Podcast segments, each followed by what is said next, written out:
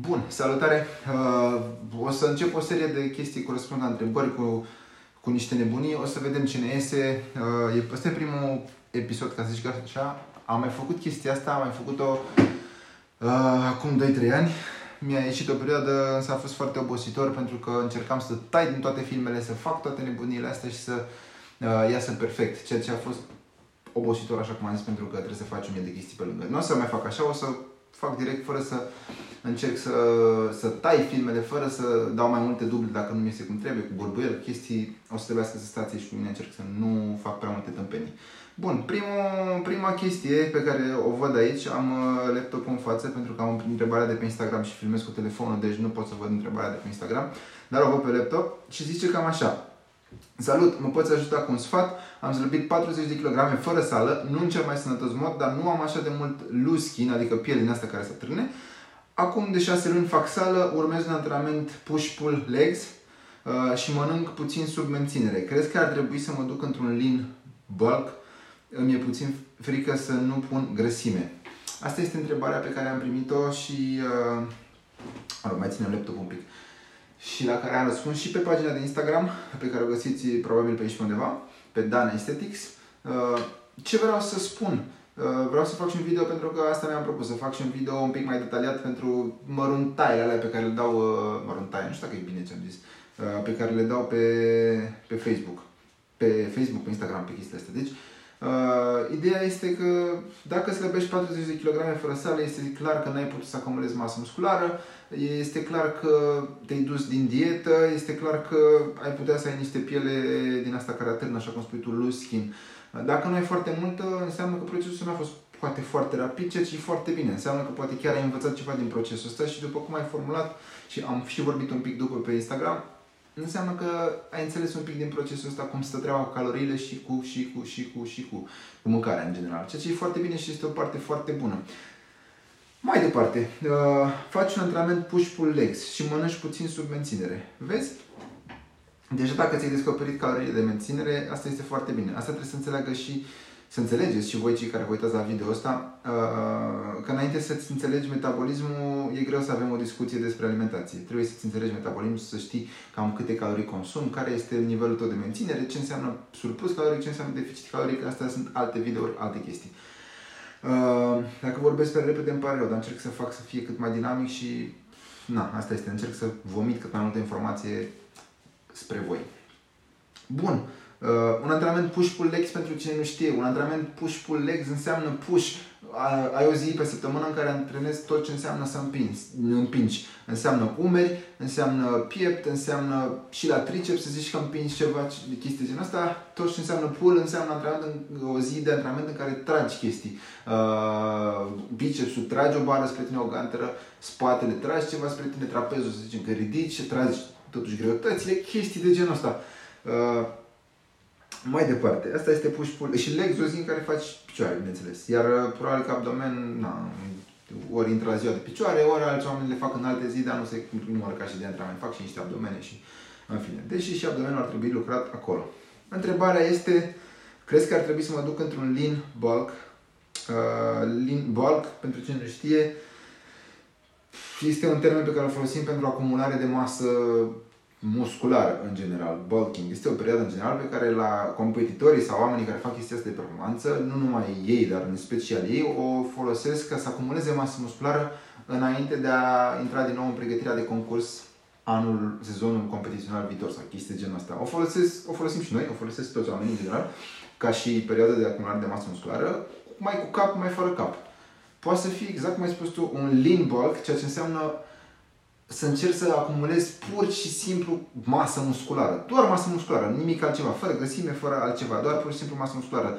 Momentul A, astăzi, uh, ai 79 de kilograme, momentul B, peste un an, fix în aceea zi, ai 83 de kilograme, înseamnă că ai acumulat 4 kg de masă musculară. Să zici că asta ar fi un, uh, la, la niște începători, ar fi un termen ok, ar fi o, o chestie bună, uh, acceptabilă, să acumulezi 4 kg de masă musculară. Uh, într-un lean bulk faci chestia asta progresiv, adică urci de la 79, ce am zis, la 83, da? 79, 80, 81, 82 și peste un an ai ajuns la 83 fără să trebuiască să faci o perioadă de definire. Ai făcut-o pur și simplu, ai urcat până acolo și atât. Gândește-te că un dirty bulking, așa se numește opusul la chestia asta, este ceva care te face să ajungi tot la 83 de kg peste un an de zile, în aceeași perioadă, doar că în loc să parcurgi 79-83, vei parcurge 79-89 și ajungi la 83. Trebuie să faci o perioadă de definire.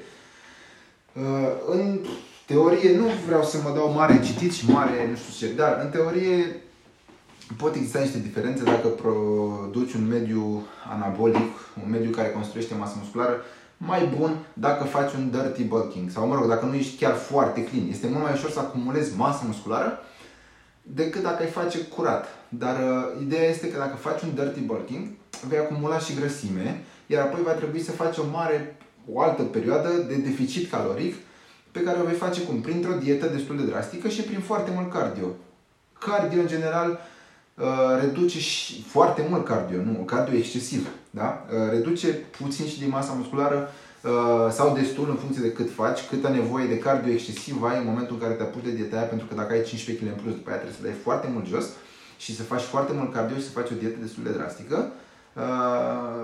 Deci este oarecum rentabil, oarecum rentabil să faci chestia asta în cazul în care controlezi foarte bine momentul în care te oprești și în care începi definirea, să faci un dirty bulking. Pentru că dacă nu, vei avea foarte multe de jos și s-ar putea în loc să rămâi cu 83, să rămâi cu 82, cu 81.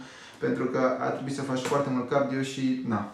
Uh, e o chestie greu de făcut chiar și pentru avansați, pentru oamenii care participă la competiții, să-și regleze chiar atât de bine chestia asta. Deși de-aia sunt profesioniști, de-aia au niște antrenori, de-aia au niște second opinion, de-aia au niște oameni în jurul lor și o echipă, ca să aibă grijă să se întâmple chestiile cel mai bine. Tu dacă vrei să o faci de capul tău, ai 99% șanse să nu o faci bine. E o alegere. Pe când, dar uh, să rămân un pic la dirty bulking, bulking, bulking, bulking, cum vreți voi să spuneți, îți permite să ai scăpări, îți permite să mănânci ce vrei, îți permite să-ți faci plăcerile, să nu trebuiască timp de 12 luni să fii acolo, tot timpul pe mâncare, pe dietă, pe nu știu ce, corect, corect, corect, pentru că, iarăși, în majoritatea cazurilor, oamenii au probleme cu, cu, cu, cu stilul de mâncat sănătos.